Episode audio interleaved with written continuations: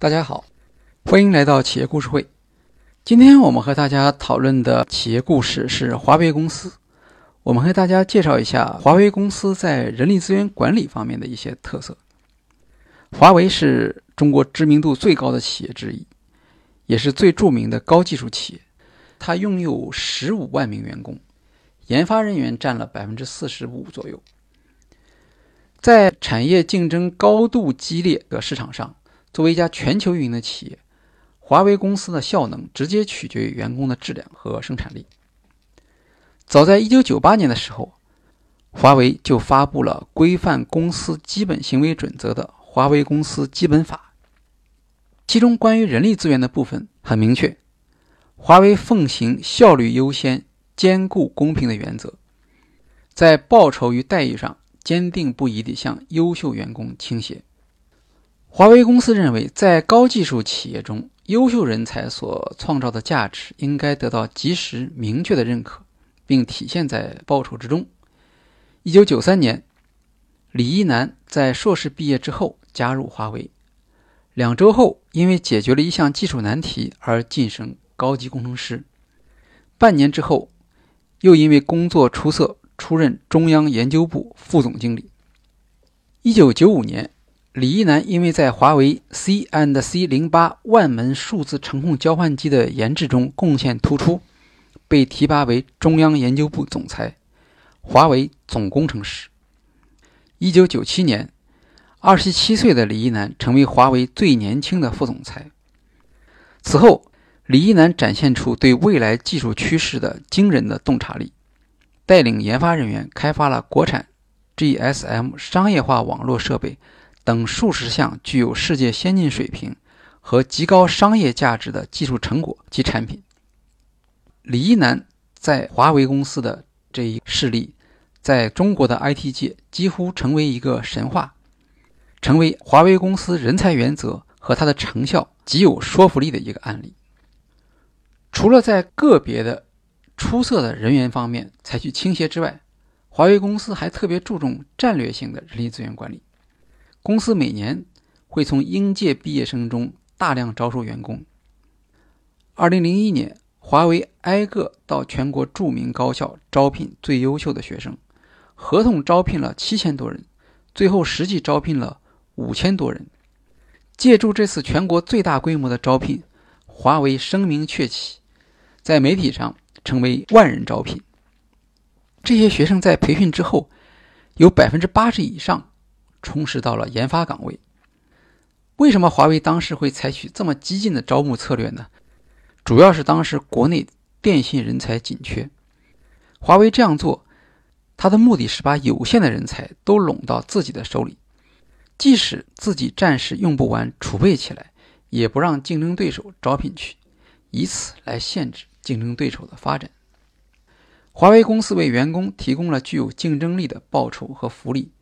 在产业内居最高的水平。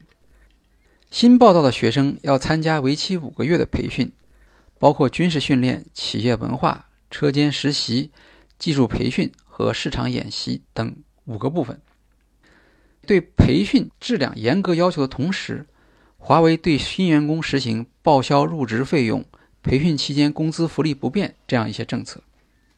这种人性化的关怀，让新员工对华为。一开始就有了比较强烈的归属感，对华为的企业文化有比较强的认同感。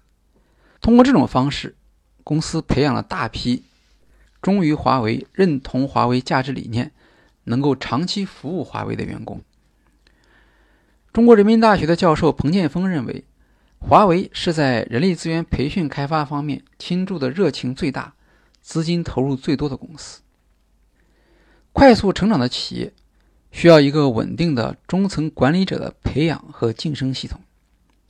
华为总裁任正非提出了“三优先、三鼓励”的政策。三优先是指优先从优秀团队中选拔干部，出成绩的团队要出干部，连续不能实现管理目标的主管要免职，免职的部门他的副职不能提为正职。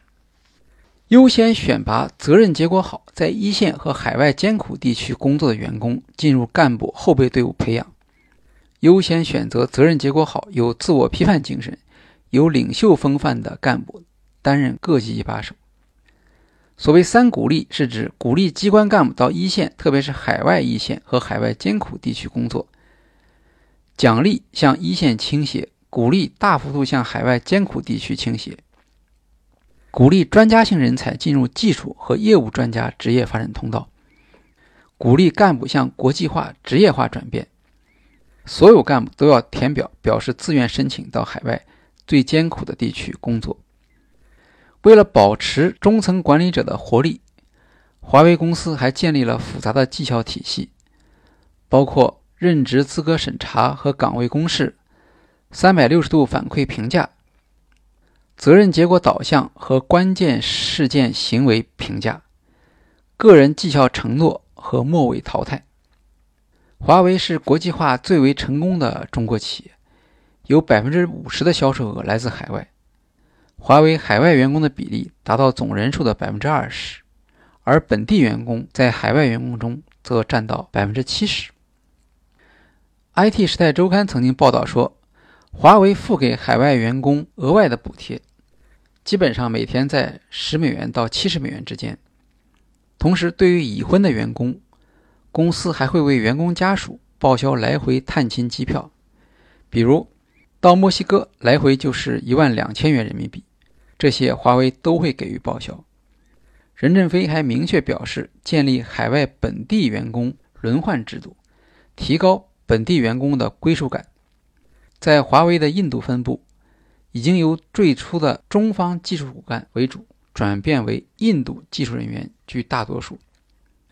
同时，华为每年还要从当地的应届大学毕业生中选拔一批软件专业人才，而他们所创造的效益。也颇为引人注目。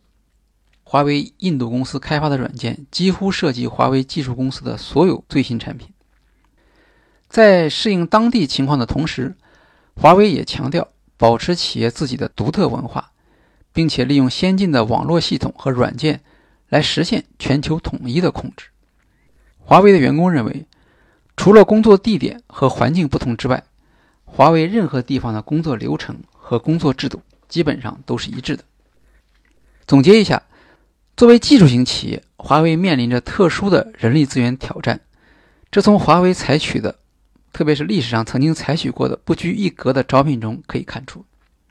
从长期来看，人力资源的战略需要建立在系统的设计之上，而不能仅凭战术上的设计。今天，华为有能力聘请业内最优秀的人才，因此。它的人力资源管理的重点是如何激励这些人才，做出有市场价值的创新。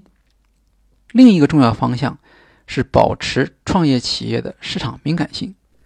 任正非近来总是强调，整个公司要支持一线的员工，由一线的员工来指引企业的资源配置，这些都需要人力资源系统化的设计来支持。好，今天的企业故事会就介绍到这里。谢谢大家。